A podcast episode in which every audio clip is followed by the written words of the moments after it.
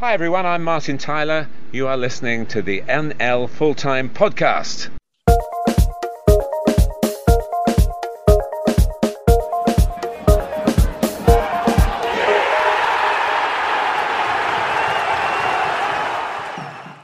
Welcome to this week's N L Full-Time Podcast, and it's fair to say it is a busy and packed one this week, so we're going to crack on. I'm Luke Edwards. Thank you very much for listening.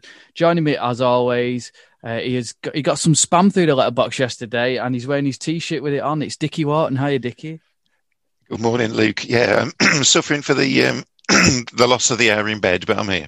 Yeah, excellent. And uh, joining us also, um, he had his jab this week, so he felt a bit of a prick for a while. It's Rob Worrell. Hi, Rob. Uh, I knew you were, you asked that question for a reason. Yeah, it's been a strange week, one way or another, but uh, yeah, in fine fettle otherwise. Well, without further ado, we'd, uh, we'd best get on with it, because it's fair to say it's been, we normally say it's a mad week in the National League. I think this is probably the most hectic and busiest week for news I've ever known it since we started the pod, I think. Um, we've had managerial sackings, we've had teams' results potentially being expunged, we've had chairmen speaking out, we've had upsets in a trophy, we've had massive results. Um, wow, where to start? I mean... The news at the start of the week, two managerial sackings, Notts County, Neil Ardley left the club by mutual consent. And um, interestingly enough, applications weren't asked for by the football club, and it, they made an appointment next day, which we'll get onto shortly. But Neil Ardley, I mean, we, we could use the pun hardly surprised, because that's how my accent says it anyway, for hardly surprised. But um, the fans weren't too happy regardless, even though they were in, I think it was seventh place when he was sixth place when he was dismissed. The fans still weren't quite happy over the performances, were they? And, and you know, it wasn't a massive surprise when he went, so, not to me anyway. It wasn't as big a surprise, Luke, as the other one. Uh, that's evident. Um, both from our own reactions and the reactions across social media uh, to both. I think that largely what was coming out with Ardley, I think is generally thought of that he's really taken some care and responsibility for Notts County through, through let's face it, the most difficult period for just about every football club, and that he's a hell of a nice guy. But I don't think that the majority of Notts County fans believes he was getting as good of results consistently as he might have done. Um, obviously, it's big club, big expectations, and they're pretty much all in that pack together, really, aren't they? A few points separating them. But um, I think from the Notts County's board point of view, um, they would have looked across last season, across this season. Is that up to the very, very high level of expectations at Notts County? And I think that's probably where... where Ardley suffered, and it's a difficult job, isn't it, for any manager managing a team, which is pretty much expected to win every week at this level. They brought in Ian Burchnall, who's well-known more for his time in Scandinavian football, and to find out a bit more about him, I uh, enlisted the help of the Nordic Football Podcast co-host, Steve Wiss. So, Steve, thanks for joining us. You're, you're, the, you're the guy I think we need to come to to talk about Ian Burchnall, because not a lot of people will know about him. Uh, Notts County owners are Danish, of course. They knew exactly who they wanted. So tell us about Ian Burchnall, the coach. Yeah, I mean, Ian Burchnall obviously has had uh, two coaching stints out there in, in Scandinavia. Firstly, the Viking in Norway, which unfortunately led to him being sacked and the club relegated. That was under very difficult circumstances. And then uh, a pretty, I would say, accomplished time in, in Östersunds, which was, I think he was in charge for sixty matches in total, so effectively two seasons worth of games up there. And, um, you know, I think on both both times, both at Viking and Östersund, then he, he, he left the job with, with uh, his reputation in, in good good stead, really. I think if you... I had to ask me what type of coach and manager Ian is. I would say technical is the first thing that really comes to mind. He's very good in that department. But yeah, he um, it's an interesting way. You don't often see coaches, sort of English coaches anyway, build up their experience abroad. But in, in the case of, of Ian, then it obviously has happened in Scandinavia there. He, he regularly said that you've got to treat every player differently. You know, in this day and age, it's, it's not what it was twenty years ago. Um, you know, there's a lot of really, sometimes you've got to cuddle up to a player, sometimes you've got to um, give them the whip, haven't you? And I think Ian's man management has always been good. He's had some great relationships with players.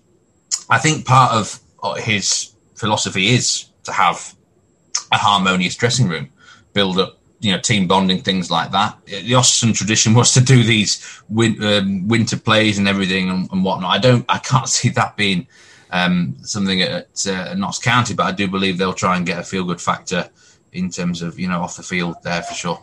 Yeah, of course, the Notts County owners are Danish, so they'll have known all about his work in Scandinavia. Um, just how how is it being seen in Norway and Sweden, this appointment then, of him going to Notts County? Is it kind of like, oh, that's a bit of a surprise, or is it going, no, he deserves it? I, I think it would be seen as a, a surprise because this is a non-league football club, effectively, isn't it? Um, and that's, that was initially my reaction as well. Um, you know, obviously, it's a different sort of project there. They are one of the bigger teams in the Vanarama National League, and, and they've got probably good resources, so that's one of the probably reasons that attracted him there. I mean, this is certainly the way I see it as well. Quite a coup for Notts County to, to pick up someone of his technical class. However, um, I, I suppose you could also say there's maybe some question marks. Yeah. So, what what do you think he'll bring to Notts County? What can uh, the Notts County fans expect in terms of style of playing, management style, things like that? I say a very very technical sort of style. Ian's an incredibly adaptable coach. He can. I mean, he's he's had many different systems over the years: flat back four, back five, back three, whatever you want to call it. He he will mix and match it up compared to the opponent. He he. Um, it's not like one system and that's it.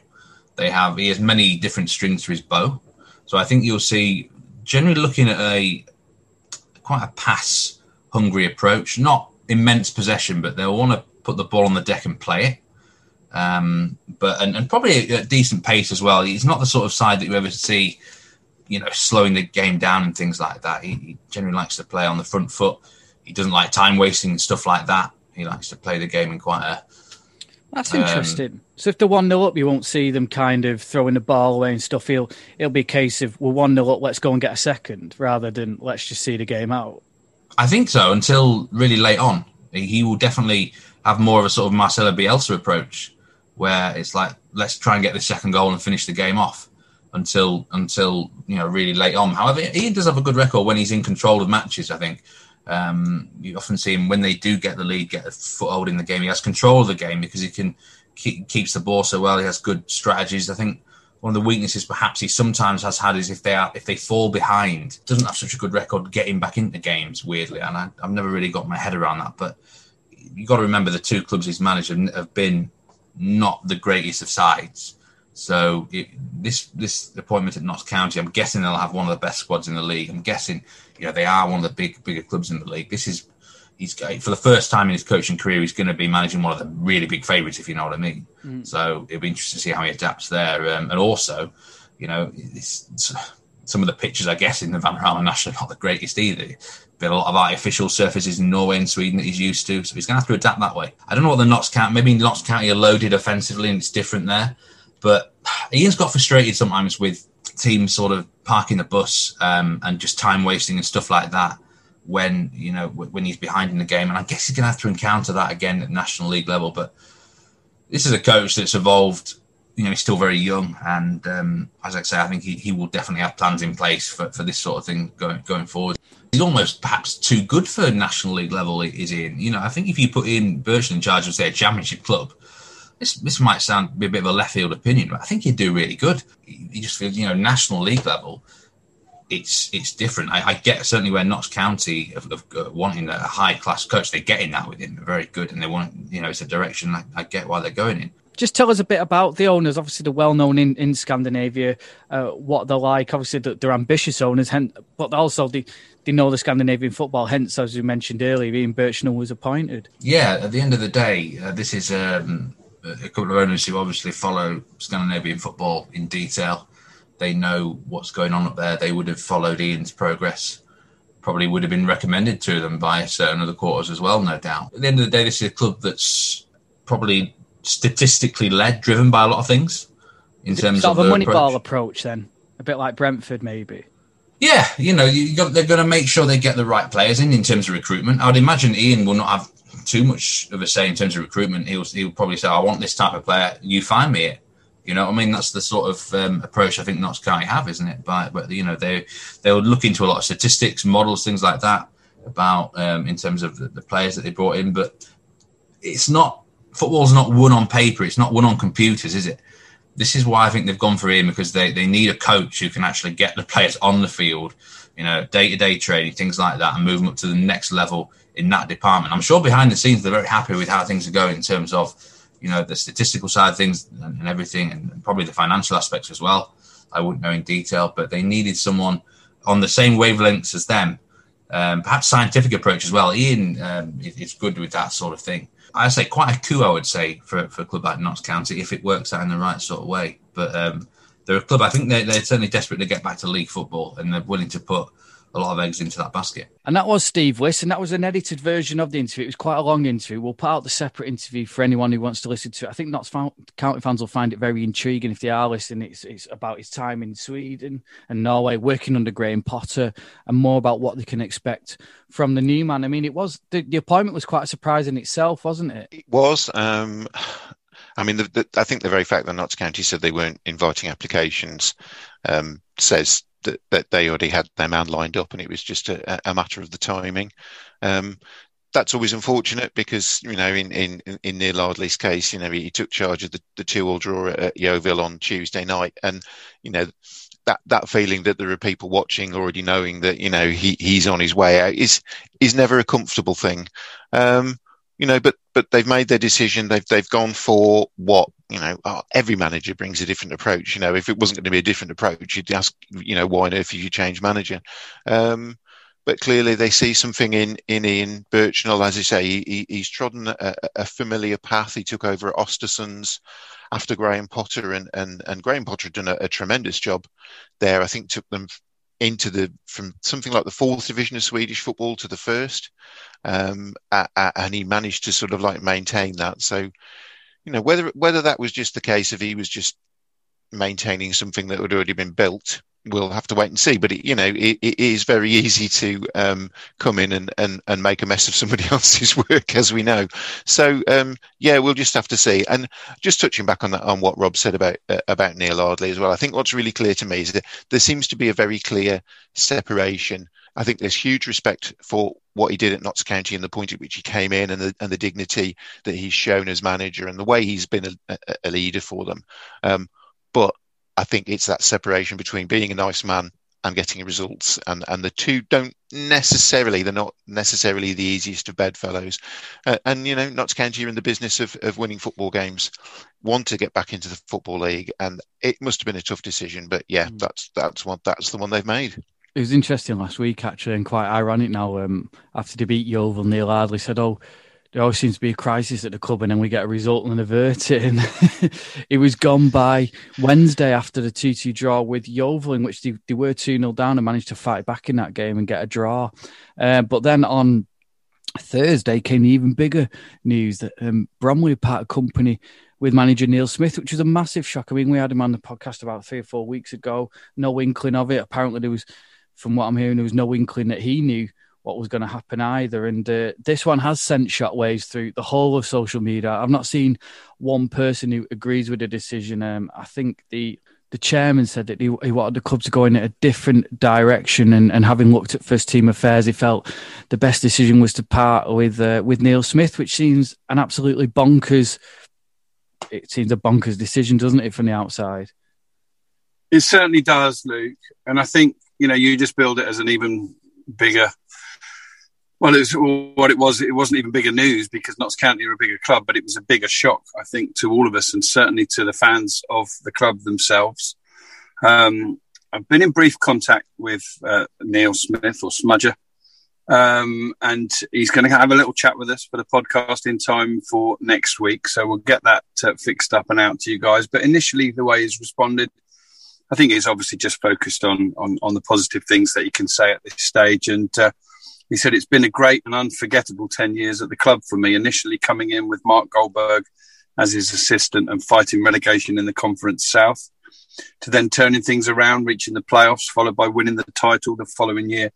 I'm also proud that since I became manager in two thousand sixteen, we've established ourselves in the National League, competing with some big clubs and often getting the better of them. Um, One thing he left out of that, of course, is he led Bromley to Wembley as well, where unfortunately for them, they lost to Brackley in the F A Trophy final. But uh, uh, a really, really popular guy with his fans. Absolutely was Mister Bromley.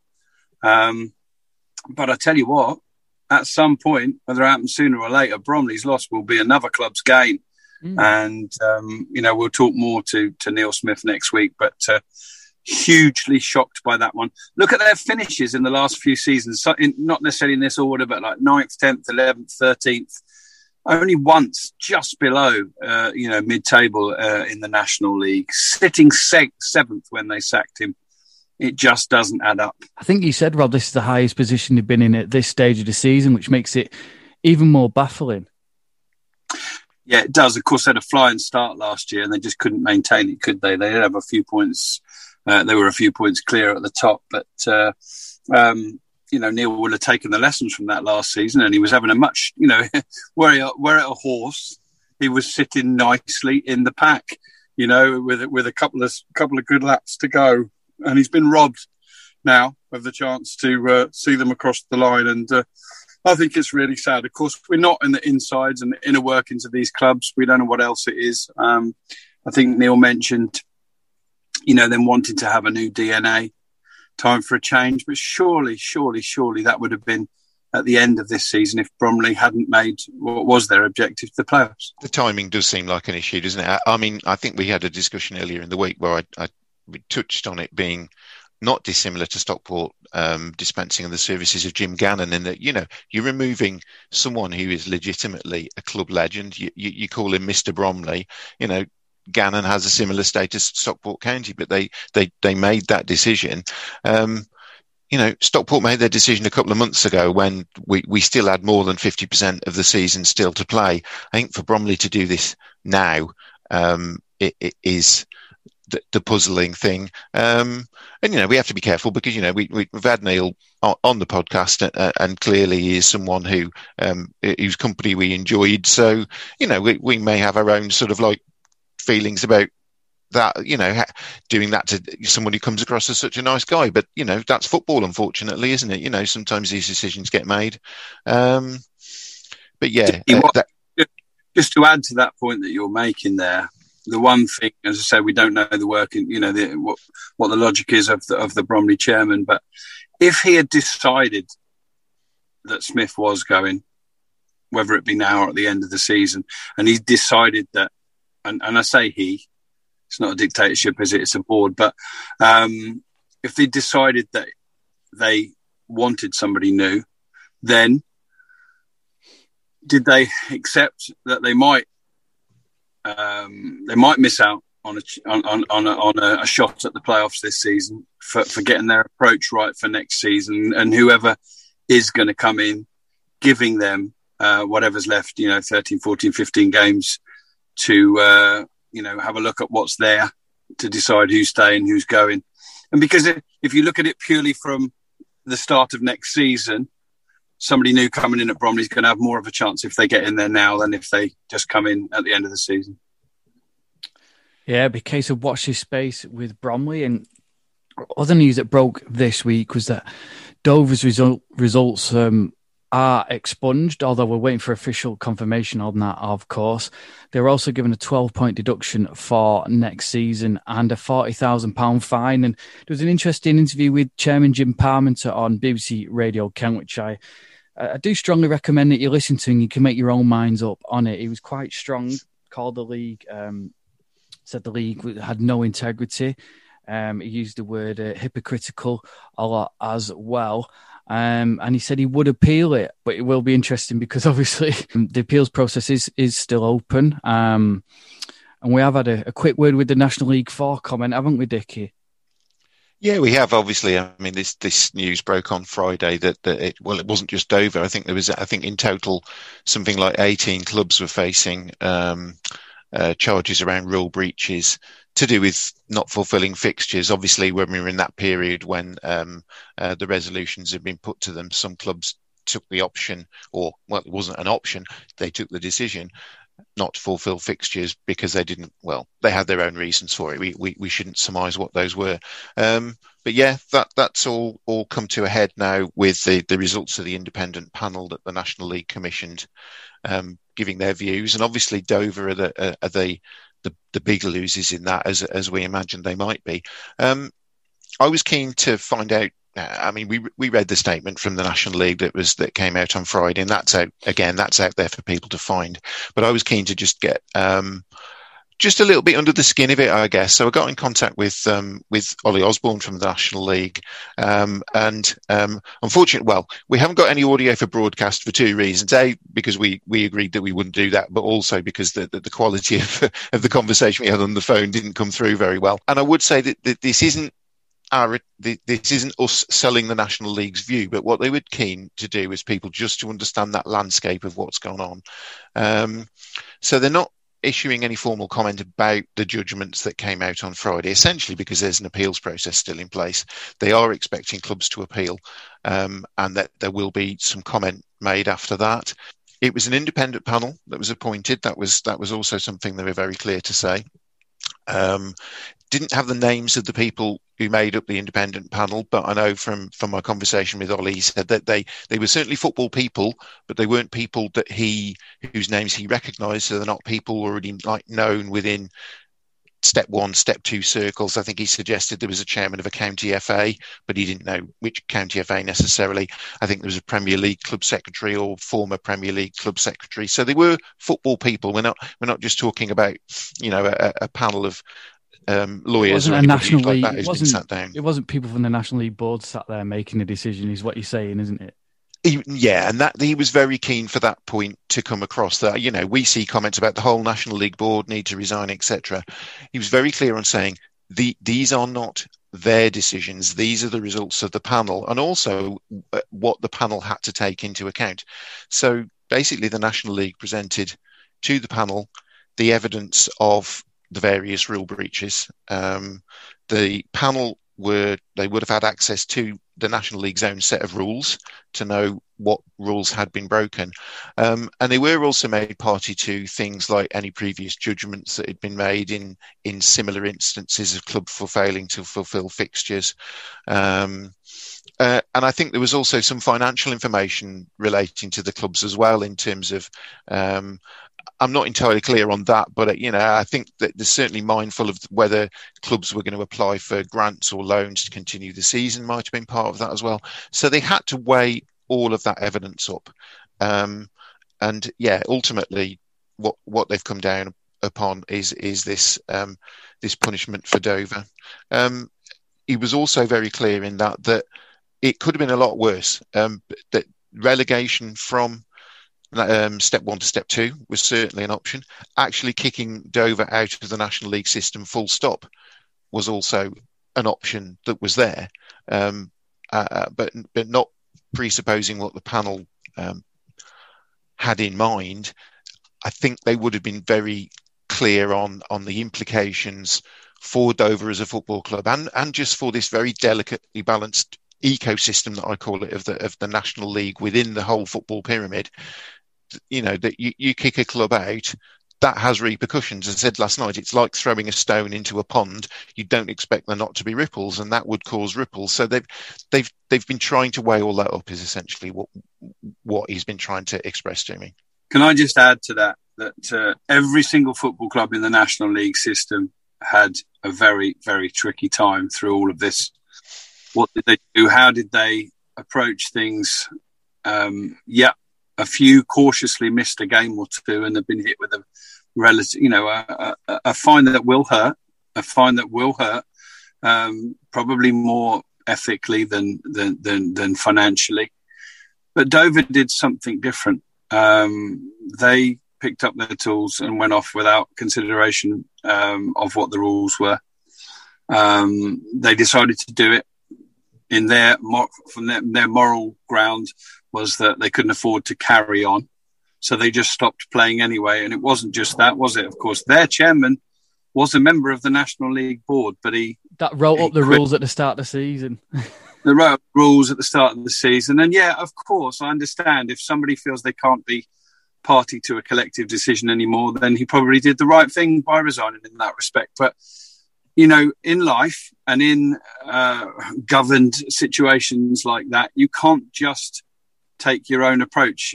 If there's, you know, an awful lot of other clubs, you know, in the same or a very, very similar boat. I think I, I pretty clearly remember that Kings Lynn and Wealdstone both desperately wanted to stop as well, but they respected the rules and they've and they carried on according to those rules. Um, I, I, you know, Dickie, you put a poll on our Twitter page, and it was interesting. It did come back, the results. Perhaps you can get them to hand while I'm talking. You know, uh, exactly what the what, what the options were and, and how they came back. Of course, you know, we had about seventy odd responses, which is great, but it's not necessarily, you know, a broad representation. Uh, I believe they were rather sympathetic to, to to the Dover cause, but I'd have to echo the fact that two things: the amounts could have been a lot more, and the relegation could have been imposed. And I, to be honest, I, my only issue with the whole thing is might a relegation for Dover have been the best thing for all parties. Um, Dover said they've got financial difficulties anyway. Um, might there it for it been more sensible and more stable for them to start in the National League South next season anyway? Um, and ironically, and only as a byproduct of that, it would have probably left an even number in the league. And you could have potentially looked at two down from the National League next season and two up from each of the North and the South. But I, I can't say that's a reason to do it. I'm just saying it would have been another further benefit if they if they had looked at that. Yeah, I've got the poll here, and it, it, it, sanctions not needed was the highest one that came out in the end at forty-eight percent of the vote. So a lot of people thinking that nothing should have happened, which I found a bit bizarre. You can't. You can't. Yeah, you can't. yeah. Um, you can't. You can't do that. Um, just Jim Parmenter has said that he will he won't pay the fine and he will legally challenge this, which could cost him more than the fine itself, but there we go. Um, I caught up with Dover fan Jamie Parsons, who's been keeping a close eye on this, and he heard the interview as well, and we had, we had a quick chat about that. So, Jamie's, we record this on Saturday afternoon. We've just heard from Jim Parmenter following the news that Dover have been fined forty thousand pounds and, and docked twelve points for next season. I mean, what's your reaction to it all? When the news came out yesterday, I was um, I was disappointed we wasn't relegated, in all honesty. Um, I think it's just um, prolonging our pains. Uh, it's especially with the fines and, and, and just the way the league's gone. I think we're going to struggle to come back. So instantly, it would have been nice to rebuild straight away from from next season.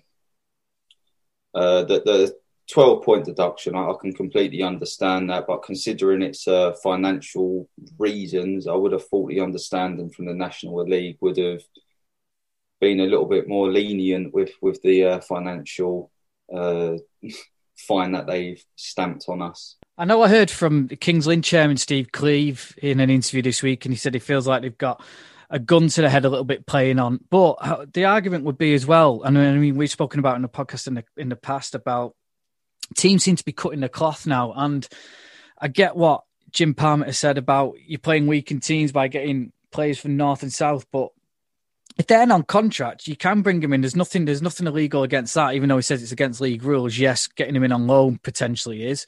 But if they're non contract, they can certainly do that. And certainly they're very, very good players. So maybe that's a bit, I don't know, harsh to say that teams would be uh, bringing in players and, and being weakened by it. Obviously, they've not got the highest best, the highest paid players and the best players, but to say bringing in players from like step three and four uh, is weakening a team, it seems a bit of an insult, that.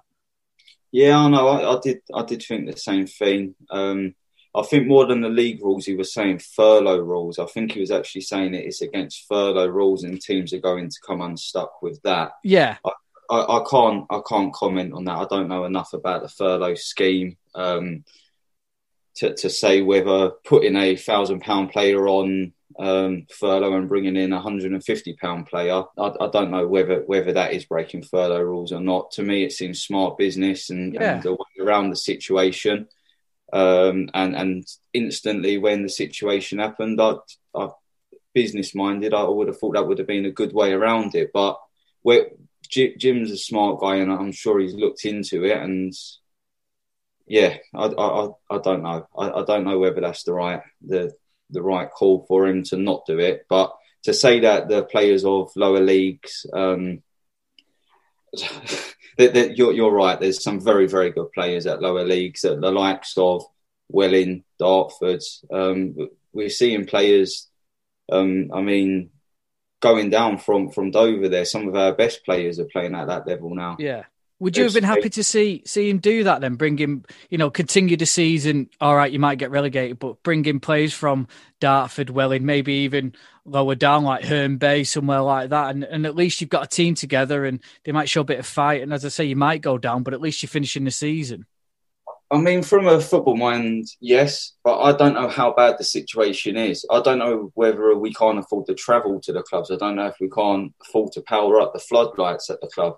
I don't know whether we could, what we can and, and can't afford. We're still going to have to pay the uh, managing staff, which I believe is on, on a pretty good salary. That, that that them salaries won't disappear and the travel expenses won't disappear. So maybe we just do have no money at all and... and We, we are, it's a, it's a small business. Um, it, it, we're, we're a small fish in a big pond compared to a lot of the other teams.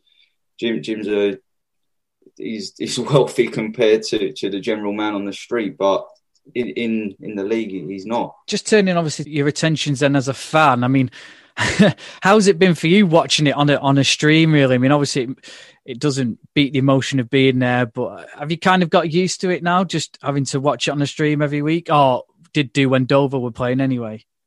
Yeah, so it, it was... Um, the first couple of games, we had problems with the stream at the club, um, and then they, they it got better. We had a couple of camera angles and commentary um, improved, and, and it was enjoyable, and I actually started celebrating goals. It, it was okay, but it's it's not live football. But it was definitely um, nice to be able to watch watch the club that we all love.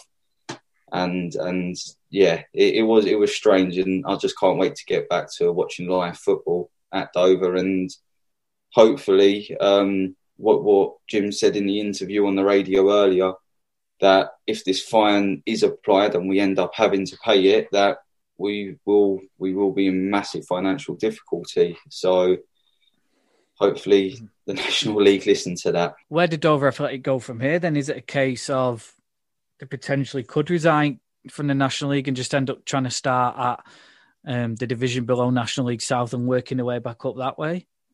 Quite quite possibly. Um, I think the fans accepted that anyway. Like I said at the very beginning um, of our chat, that I think that's where we all believed it was going to be. That's where we accepted it. We was talking to our, um, we was talk. I was talking to the friends that I travel the country with, saying I'm actually looking forward to trips to um, Folkestone and Herne Bay and and these local. Uh, be on by six o'clock.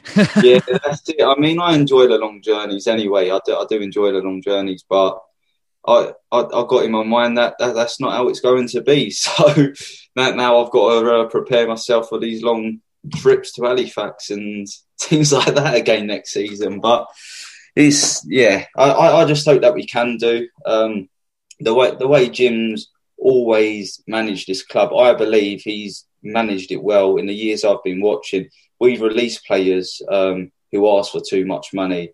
To the fans' anger, we, we've let some absolutely fantastic players go down the years because we wouldn't roll over to mm. pay more money like other clubs, and that and that's why the fans are standing by by the chairman, because he we all know that he he's not a man who spends money unnecessarily. He, he's he runs it very tight, and he's working on a very tight budget with a, a small income and a small gate compared to other clubs, and That that's why we're standing by him. In a lot of situations, I, I, when clubs are looking at being relegated and having fines put on them, most most fans will turn on the chairman and, and ask questions, where I'm yet to meet a Dover fan who disagrees with um, what our chairman has done. Brill, Jamie, well, best of luck in the future for Dover, really. I was going to say for the season, but that's not that's not going to happen, unfortunately. Um, don't laugh about it, really. But yeah, good luck, good luck in the future. And obviously, the main thing, as you said, is that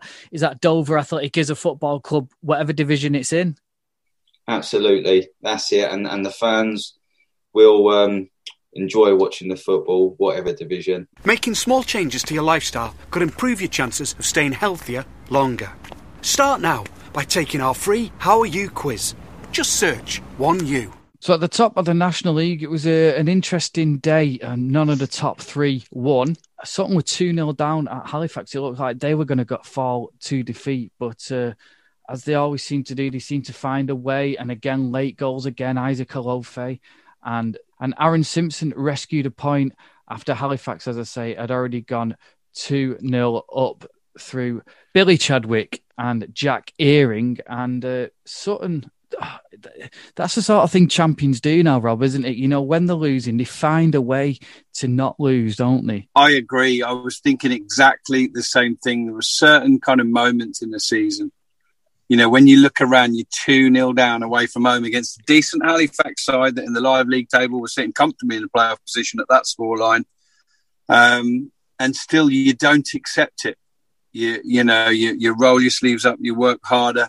You refuse to be beaten in those situations. Again, they've scored two goals in the last fifteen minutes to get themselves level. I think live score or flash scores even scored a, even flashed up a winner for Sutton that got ruled out, I think. But uh, yeah, quite phenomenal. And, and that draw will have probably felt a little bit like a win anyway. It certainly will when they came in and saw that uh, neither of the two teams closest to them, neither none of the three teams closest to them actually, had managed to get a win yesterday. Yeah, second place were Hartlepool, and they, they took on Stockport in arguably what was the game of the day, and it, they took the lead just after half-time through Gavin Holohan, but Paddy Madden, he scored his first goal since signing for Stockport, and uh, that's what they bring Paddy Madden in for. When you're struggling and you need a goal, he's the type of guy that will get you that goal, and a point probably does... Well, a point is probably better for Hartlepool than it is for Stockport, put it that way. Definitely. Looking at the league table, looking at the difference, that keeps them a nine-point lead over Stockport. And they'll need some of that because uh, Stockport have got three games in hand on them. Um, and, uh, yeah, Hartlepool, well, we talked about their run and their form, superb. Um, there's very little L's in their recent form, is there? And they've even started, I think, four points on the road this week as well for Hartlepool, uh, a win in midweek and uh, a very, very respectable draw at, uh, at Stockport, where they were probably close to getting all three points. And, uh, uh, you know, they've played those three games more than Sutton as well, but they have close to within four points. So uh, refusing to let uh, let Sutton run away with it. And when Torquay were eleven points clear, we said, is it over? And we thought it was. Well, Torquay are ten points behind Sutton. Now, they fell to defeat one nil at Dagenham and Redbridge. The goal scored in the eightieth minute by Angelo Balanta, which which is strange because he scored the win in the eightieth minute last week when I saw them at Altrincham. But for Torquay, is it over? I think the I think the title race is all but done for Torquay. Yeah, it's going to take phenomenal form um, over the uh, remaining, whatever it is, fourteen, fifteen games um, to, to catch Sutton that have got the momentum that they've got, that's for sure. I'm pretty sure as well, we'll have to maybe check this one out, but did not Dagenham go down to Torquay with uh, at Plainmoor with ten men and, and come away with a one nil there as well? And, and and all that does, it must just frustrate the hell out of Dagenham owners and fans. You know, they've proven twice now against a, a side as good as Torquay that they can keep them out and, and, and get all three points. But uh, uh, and they're doing okay, Dagenham. I think it might just be a little bit too late for them. Um, they'd need a hell of a role. And there's so many teams competing for a playoff places. So uh, probably a bit too late for Dagenham. But I think they'll end the season with some upward momentum. And they'll need to if Darren McMahon's going to stay in charge. Talking of upward momentum, uh, the team in fifth are doing just that, Wrexham. And they took on managerless Bromley. First half goals from Jordan Davis and Dior Angus, which set them on their way before Angus added a second in the sixty-seventh minute. And a really good win for Wrexham, that, Dickie. They're really, they're flying at the minute. Yeah, they are. I think if you look at, I, I called up a, a form table really quickly last night, and I think Wrexham, um, over the last six games, I think their their form's better than anybody in the division. Um, they've got on quite a roll since Christmas. Obviously, we talk about this Ryan Reynolds, Ron McElhenney effect, and we will keep dropping their names in in the hope that they might decide to join us on Sunday morning. But um, yeah, no sign of that yet. Um, but yeah, uh, Wrexham's, um, uh, you know, adding a player like Dior Angus at the point of the season that they did um, has, you know, been a, a huge boost to them. And it just seems to have, uh, they, they just seem to be energised and, and, you know, going into the playoffs, again, you look at where they are and you think they're probably maybe a little bit too far back to actually win it. But if you're looking at uh, playoff contenders. If you also think about the by the fact that playoffs take place, there is a, I think, a, a, a small possibility that we might have fans back inside the grounds. Can you imagine what that it's going to be like inside the racecourse ground if you've got fans back in? If Wrexham are on that roll, um, they could be looking at in maybe their best opportunity to get out of this division that they they feel they've been mired in for far too long, for, for quite some time. Chesterfield are on a decent run as well. Um, Rob saw them win at Aldershot in me, midweek, and he caught up with manager James Rowe after the game to talk about that game and to look ahead to their weekend game against Weymouth. I'm joined, uh, managed to get a couple of minutes with James Rowe on his return to the E B B. Uh, he's got the three points in his back pocket, and I'm going to ask you a question you probably don't get asked very often, James. For some people, it would have been quite an emotional return tonight. You always seem very controlled to me. Tell me, does James Rowe feel emotion? Does he show emotion? I think it helped that the supporters went here. I think that would have brought more emotion. But obviously seeing familiar faces like the ex-kit men, uh, people at the door, it wasn't a satisfactory win in the end. It is a win, but it's not. You don't feel the same. I've got a great affinity of the club. Um, driving through the gates, et cetera. It's it's it's strange feelings. Um, But I thought we thoroughly deserved the win. I thought we limited Aldershot to minimal shots. Obviously, you had the chance from the mistake only in the second half. Other than that, I thought we defended our eighteen-yard box superbly and flipped that to the first half. I thought we moved the ball really well, and I thought we made the pitch big and we played with structure. Uh, I was concerned about some of the positions that you guys take on the on the transition, but I thought we controlled the ball well. It was important we didn't turn the ball over in, in those key areas, and we didn't in the first half and second half. It was a different type of game. Um, really challenged our eighteen-yard box, and I'm pleased to get the win. You really got in Aldershot's faces from the start. You didn't let them settle on the ball, whether it was pressing from the front, the back, the middle, everywhere. They just couldn't get their, their passing game going tonight. So full credit to you, James, for that. How easy is it with these, uh, you know, games coming Saturday, Tuesday, to get that level of intensity? I mean, you, it must be that quandary in your head. Do I freshen it up, or have they got it going, got it in them to go again?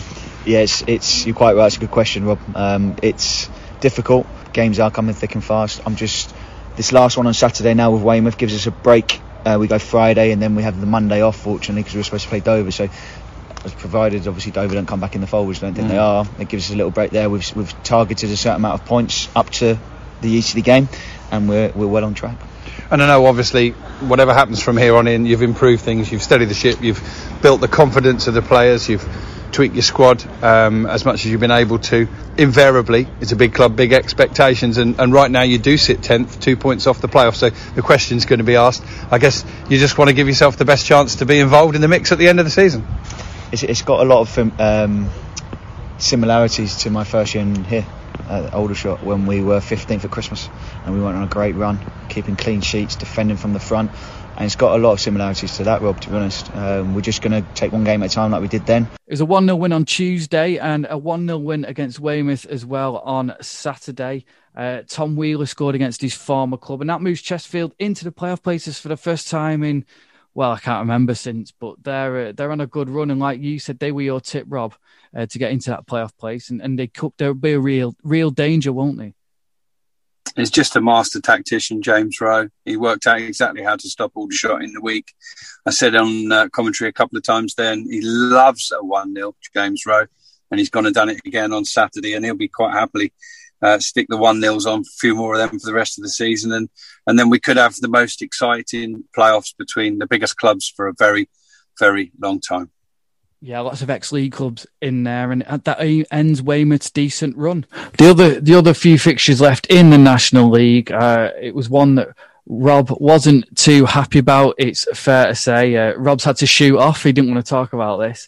So um, basically, Aldershot lost one nil Uh, at Solihull Moors, and it ended up that Solihull Moors had nine men at the end. They had just over fifteen minutes with ten men, and then nine minutes plus stoppage time, that is, if you include stoppage time, to, to get an equaliser, and they couldn't. Cameron Archer hit the bullseye early on, and uh, then Solihull managed to hold on. Um, disappointing result, though, for Aldershot, but Mark Yates with his first win since returning. Yeah, and, and you know, clearly Mark Yates will be pleased with that. It gets it gets Solihull um, um, off and running a bit. Um, yeah, they had Mitch Hancock's dismissed for a second yellow card with um, fifteen minutes still to play. So, you know, one nil lead at that point, you would have thought there'd be some hope there for Aldershot. They then had, uh, the Moors had then had Jimmy Ball sent off with um, three minutes of, of uh, time left to play.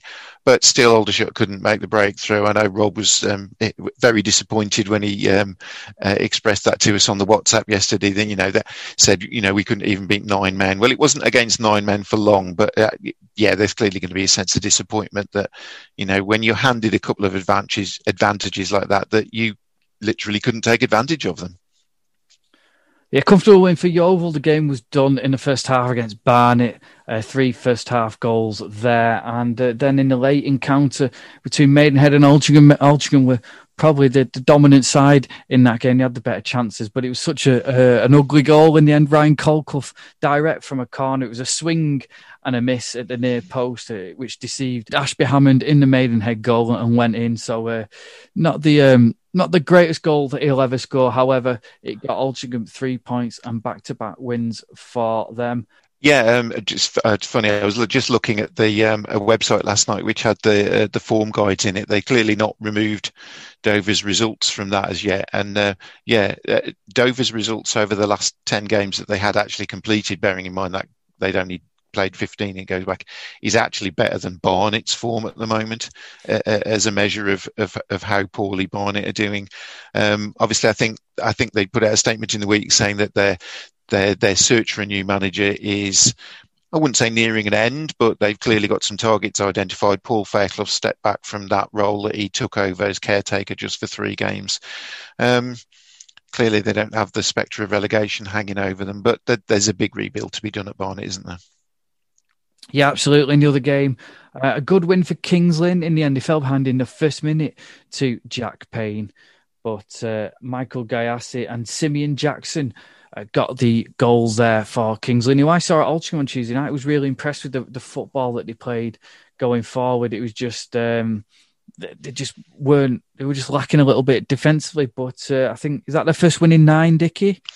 Yeah, I think it, yeah, first win in nine was, think, was I think the stat that I saw, and it, you know, it's a nice little reward, a nice little um, confidence boost for for Kings Lynn. They are one of the teams that's had to um, try and cut their cloth a bit. I know that some players might have been furloughed. They've brought in um, certainly a, a player who's coming to them late, Jordan Davis, who was at Telford earlier in the season, um, hoping to take his opportunity to play at a higher level due to the circumstances. And you know, it's just, just nice for them, but it's a bit of a blow for Eastleigh in in the um, at, at the same time. You know, they they're on the fringes of things, and I would imagine they've got to be disappointed that they didn't collect more from from from a trip to Kings Lynn than that. Yeah, they could have been in the playoff places instead. As we said, it is Chesterfield are in that last playoff place. All the big guns lining up, isn't it? And and out of all of the teams, I think that's in the top seven now, I think it's only Sutton, the actual mm. leaders, who are not an ex-football league club. So, you know, we're either going to be, well, it looks like we're going to have at least one ex-football league club going back up. But, you know, can Sutton make history, essentially? And, you know, they they, they it's, it'd be the first time a, a Sutton team's ever been in the football league if they can make it. So it was an exciting day in the F A Trophy on Saturday. The uh, four semi-finalists were Hereford, Woking, Hornchurch and Notts County.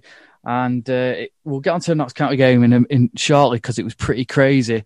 But uh, the other result was Hereford against Woking, and uh, they pulled off a famous victory, did the Bulls. And joining us now to talk about it is goalkeeper Brandon Hall. H- Hello, Brandon, and happy birthday for yesterday, or for Saturday. Thanks very much. Yeah, thank you very much. It was... Uh... a nice way to celebrate. Yeah, we saw you in your underpants at the end as well, which was quite amusing. Uh, celebrating. Yeah, I was. Um, I think some people wanted a bit of context, but yeah, I was just. Um, I was all ready to go and get a shower. Uh, obviously, we'd had a few celebrations in the uh, in the changing room, and um, so sort of joking when they came in and asked for an interview, I'd sort of jokingly said, uh, "You know, am I okay to come out like this?" And thought, "Why not?" You know. It's uh, it's a good opportunity. So, uh, yeah, no, brilliant. It's, it's, it's, your, it's, your, it's your birthday. You can do what you like, Brandon. If you want to walk yeah, around in your exactly. pants, then, you know, uh, you keep, I think you get the freedom of the city for yesterday. So, exactly, exactly. Yeah, to do uh, to do uh, an interview in your birthday suit is uh, is a one-off. So uh, yeah, probably not not too many of them again. But I immediately regretted it as soon as I was outside. A little bit chillier than what I thought. Yeah, definitely. I hope this interview isn't pants, eh, Dickie? Uh, well, let's hope not very much. Yeah, I've um, yeah, I, I've not gone commando for this one. Yeah, how, how's I can see you're uh, you're drinking a mug or something. How how's the head? I mean, obviously you couldn't really go out and celebrate, but I'm guessing you had a couple of beers when you got in, did you? Yeah, a couple of sensible ones. Um, but no, just a coffee this morning. Just a coffee this morning to keep me awake. How, I mean, tell tell us a bit about the game. I mean, you, you took the lead fairly early on. We saw Woking had a goal disallowed. I'm not sure. I think they were a bit miffed as to why it had been disallowed. Just just talk us through the game, because Woking, are, they're a very good side, aren't they? Yeah, I thought, you know, um, they're, they're a tough team. They really uh, commit bodies forward when attacking. They're kind of... Um, they're not afraid to commit bodies forward, and it makes it very difficult for us defensively. Um You know, forward players are always slightly reluctant to to help out. You know, fortunately, we've got a good squad of of hard workers. But um, yeah, we scored sort of midway through the first half. Um, a very uh, very worked, a good worked goal, and, and Joey finally got his uh, his first goal on the, uh, for the club. So that was a good moment for him. But um, yeah, we always felt confident that we could. That we could um, keep that clean sheet and, and get through. We only conceded one goal in the. in the competition so far, uh, and that was against sort of a last minute one against Aldershot in the last round. So, um, so yeah, we were always fairly confident that we could we could hold on to that clean sheet. We've been pretty good defensively in the last sort of ten to twelve games. But yeah, it was it was a tough game. There's a little yeah, few nervy moments towards the end, but um, we could hold on. There are some great stories in, in, in your run to this stage of the competition. I mean, uh, Joey Butlin being one himself, because um, uh, I followed Telford and, and he, he scored the first goal we conceded this season away at Chasetown in the um, the F A Cup. And I didn't expect to be seeing him scoring a winner in a, an F A Trophy semi-final a few months later. But, he, but you know, that, that's been a fantastic um, chain of events that have led him to this situation. Um, and obviously you not, not playing... each week as well. I mean, we, we remarked about both yourselves and Hornchurch have not been in the position that your opposition were in yesterday of playing games regularly. So, um, you know, how do you approach? How have you approached that? You know, that this, you know, you've essentially just been playing trophy games for the last few months. Yeah, I think um, an F A, just a, a cup game in general, is. You know, if you lose, you're out of the competition. But for teams like ourselves and Hornchurch, if we lose, it's the end of our season. So it's, um, I think it gives that added incentive to to really kind of put a hard graft in and, and, and keep the season going. Yeah, you know, if it, I don't know what the situation was. You know, if we were to lose yesterday, whether we'd be in training Monday or whether that's just it, you know, we're kind of completely, completely ended, or I'm not too sure. I kind of didn't want to think about it too much, but um, I, I, I can only assume that's, that's what it is. It's that, that extra bit, knowing that that really is our season done. Um, and maybe that's kind of uh, contracts are immediately ended, and, you know, it's a loss of money and, and everything like that for a lot of players. So um, yeah, we've approached it in the right way. I think, uh, the manager's done a good job of getting games, regular games, um, in in between sort of the Aldershot game and this Woking game. We've had plenty of games against under twenty-three sides and kind of um, just a mixture of sort of first team squads, and uh, we've been able to train train fairly regularly and, and have those games as well. So I think we've we've we've kept a good base level of fitness, um, and that's really helped going into a game like yesterday. Um, obviously, it's not.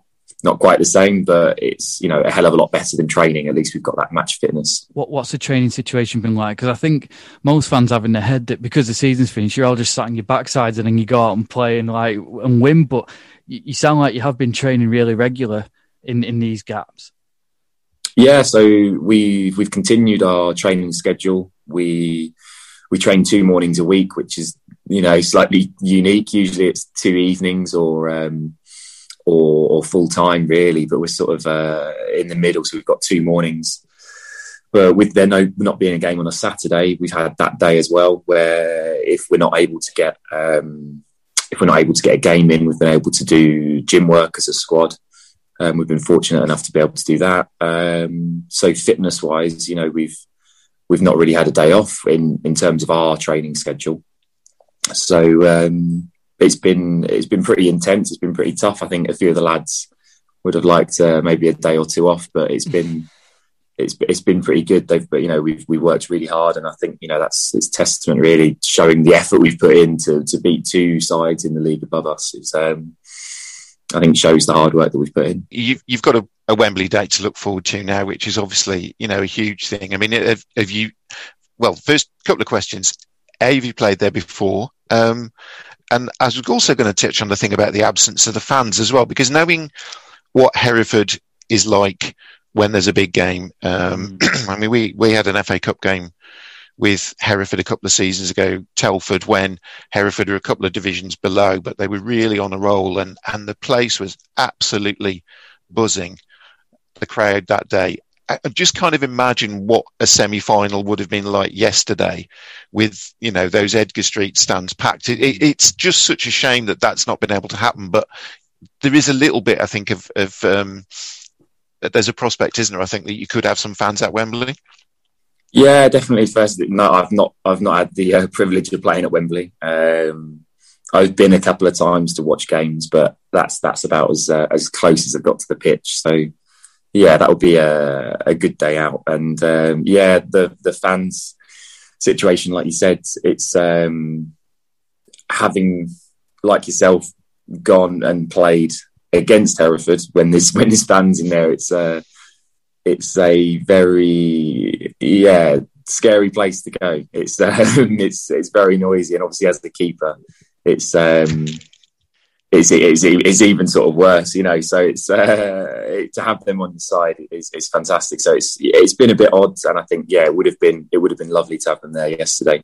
But like you said, it seems like the chance. I think if things carry on as they are, um, there'll be a, a fair few allowed to be in there in Wembley. Obviously, it's not as many as we'd have liked, and I'm sure Hereford would have probably filled out Wembley with the amount of, of fans that probably want to attend. But um, but yeah, it will be good. It will be brilliant to to have them there, kind of for the final.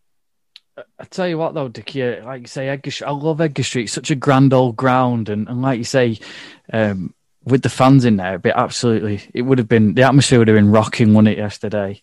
In that semi, not just because it was semi-final in general, but the fact they would have won it, it would have brought back the old uh, Ronnie Radford memories. There'd have been kids in Parkers on the pitch, because obviously Parkers are back in as well, aren't they? So, but you can't help but be struck by all those kind of memories when you were inside Edgar Street. You know, everybody has seen that footage. You know, we all say about, oh, anytime Hereford get mentioned on the T V, wait for the Ronnie Radford goal to come. But you literally cannot remove yourself from that. That is just such a huge part of Hereford's heritage. Um, and yeah, you can't help but feel that when you're inside inside Edgar Street. And I just, when you think about what else is around in that area, which, you know, it, it's a pretty rural area outside of the city, you know, it, in some senses, it, it's almost a club that's kind of waiting to explode, really, because the support that would be there for it if you get the club on a roll, um, you know, it, it was just potentially huge. I'm glad Brandon didn't spoil us who to say they're playing in the, in the final, but... Uh... Well, it was a fantastic other semi-final. Yours was boring, Brandon. one nil. uh, the game down at Meadow Lane, Ian Burchnall's first, char- first game in charge, was uh, it was fair to say topsy-turvy. Notts County took the lead through Cal Wotton on ten minutes, then Leon Spence equalised on thirty-eight, and then it was Ruben Rodriguez, the Portuguese midfielder, who gave Notts County the lead before Liam Nash equalised in stoppage time at the first half. Then Elijah Sam, he scored in the seventy-eighth minute. And it looked like that was going to take Notts County to Wembley before Nash popped up again in the first minute of stoppage time to take the game to penalties. And Hornchurch converted all their penalties and won by five goals to four. And Dickie, um, what an achievement that is. And we wouldn't have predicted that surely at the start of the tournament either. Think virtually, I think for the last two or three rounds, every time we've, we've looked at the F A Trophy, We we you know we we've had the same conversation about Hornchurch, which is we'd have expected them to go out at that stage, and they just keep producing you know, performances like that yesterday, it, it speaks volumes for that, for the spirit, you know, that's there. I think Brandon kind of touched on it earlier with this. There's almost that element of, I dare say, desperation about it. When you lose, if you know you're going out there and you lose that day and your season ends there and then, then do you just play with that little bit of, of extra edge? And, you know, that, that that's carried, if, if that is what, what Horn, Hornchurch have too, you know, it is carried them through absolutely magnificently. The F A Trophy final was traditionally always one of the last games of the season. It is going to be for both of these clubs now, and and you know, you can both go out there and absolutely give it everything to get an F A Trophy appearance, but possibly an F A Trophy winners medal out of such a a bizarre season as this has been. You know, m- must just. I'm not going to say it makes everything worthwhile, because, you know, they're, they're, when we think of the state of things in the world, people have been through some pretty awful times. But I think it's a reminder that, you know, when things look quite dark, there's there's always that light at the end of the tunnel, isn't there? Not the, not the Wembley tunnel in this instance, mm. no, because I'm not sure that that exists anymore. But um, yeah, I mean, it, it's it's a huge day for, for, for Brandon and his, his teammates are looking forward to, and likewise everyone at Hornchurch. And I think our hope is just that we get an opportunity perhaps to be there as well, and um, you know, take some of the day in with you. The non-elite derby it is, isn't it? um, absolutely nothing wrong with that. I think yeah, oh, I think no. It's terrific to see too, and and as pointed out to me somebody yesterday, two Phoenix clubs as well, two clubs that have started up out of the ashes of of clubs that uh, that um, for whatever reason fell by the wayside. It, it, it's just got There's just so many fantastic stories about it. You know, we mentioned Joey Butlin. I um, I know James McQuilkin, your teammate, and I know at the start of the season he he was without a club initially, and and and you know was playing for a deal at Hereford, and and and things weren't looking great for him. And he's going to end that with a Wembley appearance. I mean, that, there's such a great story of uh, you know hope and and uh, and of keeping going, because you just don't know where it's going to lead. It's a great story on James McQuilkin as well, isn't it, Dickie? In that um, he's had his he had his wedding cancelled due to COVID, and now he's having his wedding cancelled due to the trophy, isn't he?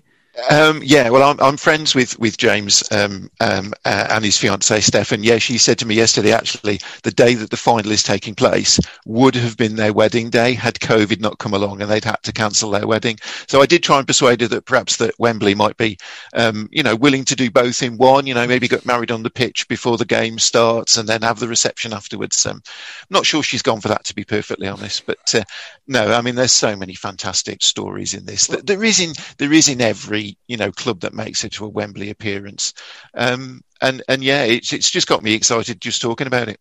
I was going to say, Brandon, in terms of, does it feel extra special? I know you've not had fans throughout this year, but and we don't know every player's personal situation. But in terms of what's going on in the world, is this kind of does this make it extra special because you feel like you're coming out the other side? You're going to be at Wembley. There's going to be fans there. Does it feel extra special because everything that we've been through, maybe the emotion off the pitch as well, and and everything, everyone's personal situations? Like you say, there there is that chink of light at the end of the tunnel, and you're going to get to that end of the tunnel now.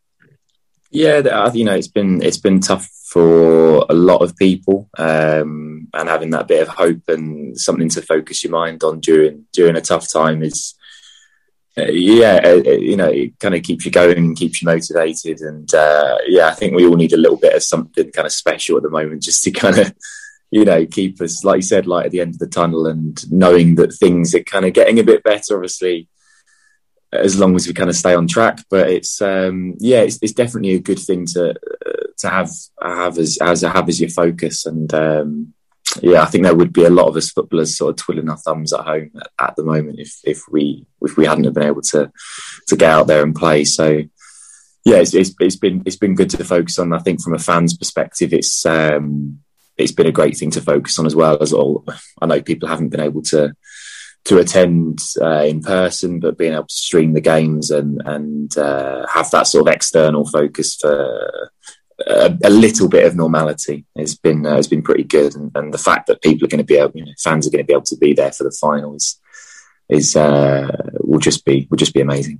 I was going to say, I think, I think there'll be tears shed regardless, won't there? Because if you're a Hereford fan and you're thinking the first game of the season is going to be at Wembley in a trophy final after everything you've been through, I think you would get a bit emotional regardless. And in terms of playing in empty grounds, what's it been like? I mean, we've heard from players that They've heard, they've heard more from the manager, and they wish the crowds were in because they're getting uh, they're getting pelters off the manager. But how's it been for you? I mean, is it is it, is it just seen as another game, and you, and you focus on that, or, or do you think this is just like being in training? This it's odd. It really is odd. Um, it, it doesn't feel right at all. It's um, a very very strange, a very strange feeling. Um, it's yeah. It's just not. Yeah, you, I think you could take a lot of other things away, and it, it it's hard to explain. It really is, but yeah, it's just you need fans there. It just makes it makes the occasion. It makes you know you could even if you took away the stadium and you played on a sort of Sunday league pitch, but at least you had fans. It would mm. it would add that extra something to it. But it's um, it's just not right, that emotion when you score or when you win or you know. For a penalty save, you know, all those kind of stuff, the penalty shootout we had in the last round, you you need that. You kind of, you feed off off the sort of fans and, you know, even if it's, you know, you're heading into the last ten minutes of a game and you're winning or you're drawing and you just need that extra little bit of motivation. It's, uh, yeah, it's sorely missed. It is really sorely missed. I think what comes through out of all of this to me is, is we use this phrase often about football is the, the most important of the least important things. And, you know, if, if you think in terms of not just the focus for yourself, but the fact that Hereford has still been able to play games, you know, your fans have still had that thing to look forward to in a really, really difficult time. Um, and I know we've, you know, we've, we've discussed many times before, you know, as to, you know, should football have carried on through this? I think it, when you see something like this happen and when, you know, you get to the end of it and you've got clubs that have got, you know, a dream day ahead of them, you know, that uh, appearance of, you know, playing a, a, in a Wembley final, it, it is hard to deny that, you know, that, that that shouldn't have carried on really. Um, and, you know, into it, I wouldn't say in awe of, but, you know, I have huge respect for, you know, the fact that players have kept going through this um, because it, it's just been hugely challenging for everybody. And, and, and say, so if, if I feel overly excited about this, and heaven knows anybody from Telford listening, thinking he sounds like he's actually changing colours here, it is just that, that joy. It's just that sort of, that feeling that we all get from the game, isn't it? That's coming through, I think. And, and yeah, it, it's going to be a, a terrific day and, and, and, Uh, so we, we're hugely looking forward to seeing you there, Brandon, and and thank you so much for joining us today as well. Because as I say, we know it was your birthday yesterday. I, I, I gather you had a, an additional card from the referee yesterday as well. Just um... yeah, I don't think he could help himself, um, knowing the occasion. So uh, yeah, unfortunately, I think someone had asked if it had money in, but I think it was it's the it's a bit of a reverse. It's a ten pound fine, isn't it? So. Um, But who cares? You know, it's uh, had to be done. I'm, I'm still mind blown how it how it was a yellow card, but you know, we'll uh, I'll have a little look at that when the uh, when the footage comes through today. Was it for time wasting? Was it, Brandon? I, I, I'm not. I think if two, I think two or three seconds. I, I'm not sure it counts as uh, as time wasting. It's, um, but yeah, we'll see. Maybe it was a few too many that I'd uh, that I'd tried, but. Sometimes it has to be done in, in those circumstances. You know, the, the the fact that you've got up after potentially an hour's less sleep, a birthday and a Wembley celebration, everything, we're, you know, we're hugely grateful to you. It, it's great to see you and um, looking far brighter than I have, than I am. And, um, you know, I've not been doing any of the things you've been doing. Did you sleep though, Brandon? Yeah, yeah, yeah. No, I've had, uh, I've had a reasonable sleep. Obviously, it does throw you that hour less. It always seems to fall on the, sort of the birthday weekend. So it's... Uh, Yeah, kind of get used to it. It's uh, it's a shame to have an hour less, but um, I'm sure I'll catch up tonight. Bro, Brandon Hall, thank you very much. Thanks very much for having me. Dickie, thank you very much for joining us. Thanks as well to Rob. Don't forget to subscribe to us on all good podcasting platforms. You can hear that full interview with Steve Wiss uh, about Ian Burchnall and his time in Sweden and uh, all the other interviews as well. And you can hear past episodes as well. Thank you very much for joining us. Uh, look after yourselves and we'll see you all next week.